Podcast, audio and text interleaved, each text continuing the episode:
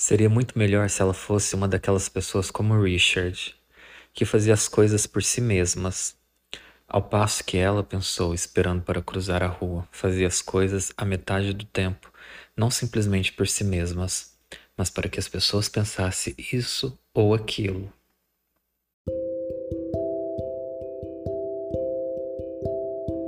Oi, gente, tudo bem? Assim, não dá pra não pensar em Mrs. Dalloway nesse momento de lançamento da música da Miley Cyrus, Flower. Flowers, né? No plural.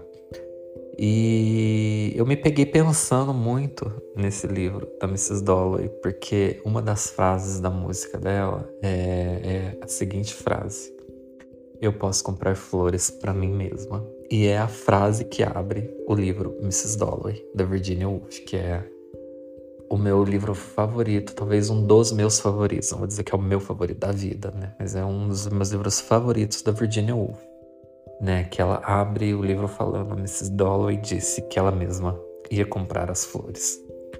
E assim, Miley Cyrus tá arrasando nessa música, né? E como esse é um podcast sobre mim, sobre minha vida e sobre desculpas para falar de livros, né?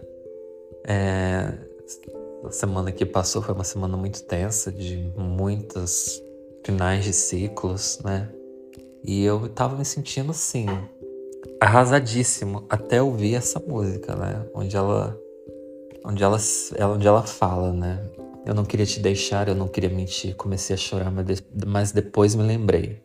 Eu posso comprar flores para mim mesma, escrever meu nome na areia conversar comigo mesma por horas, ver coisas que você não entende. Eu posso me levar para dançar, eu posso segurar a minha própria mão. Sim, eu posso me amar melhor do que você pode. Isso foi assim. Ai, acorda. Vem, vem, volta para a terra, volta. As pessoas não valem não valem o nosso sofrimento, né? A gente tem que estar bem com a gente mesmo e ouvir isso, né? Né, dessa forma tão mágica que é ouvir Miley Cyrus cantando essa fase dela, que ela vem crescendo, enfim, como artista, como performer e como compositora. Poder ouvir isso foi assim um banho de, de água fria e um aperto assim no coração, né? Acho que ela não faz ideia do bem que ela fez para muita gente com essa música, que envolve relacionamentos, né? Principalmente o dela, relacionamento tão conturbado que ela teve.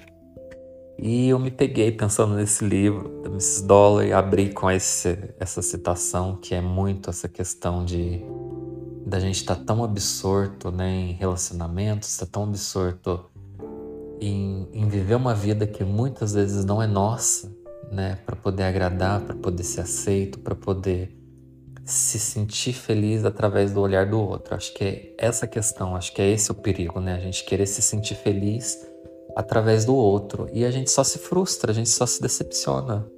E, e não, não, não é assim que é a vida. A gente precisa estar tá bem com a gente mesmo. E Mrs. Dollar é um pouco disso, né? Sobre a vida dessa mulher que, que não tá feliz, que tá vivendo de aparência, que tá tentando mostrar para a sociedade, mostrar para as pessoas que estão à volta dela de que ela tá bem, de que ela tá contente, de que a vida dela está realizada, quando na verdade ela não tá, né? Ela não tá bem. Eu já falei sobre Mrs. Dollar num outro podcast, né? Onde eu falo isso, ela não tá bem, né? E fica aí a indicação da, da, do livro, da obra, né? Se não ouviu Flowers, pode parar agora esse podcast, para de ouvir agora, de me ouvir e vá ouvir Miley Cyrus, porque é uma fase em que ela tem muita coisa para nos dizer.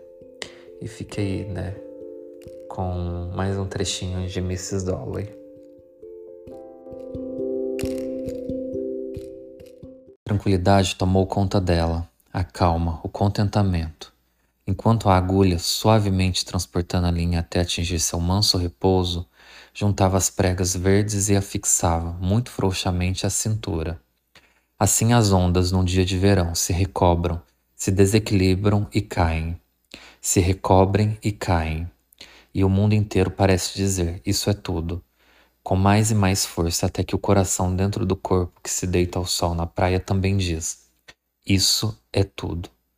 Não mais temas, diz o coração, entregando sua carga a algum mar, que suspira coletivamente por todos os pesares e se renova, recomeça, se recobra, se deixa cair. E apenas o corpo ouve a abelha que passa, a onda que quebra, cão que late, e late, e late, muito longe.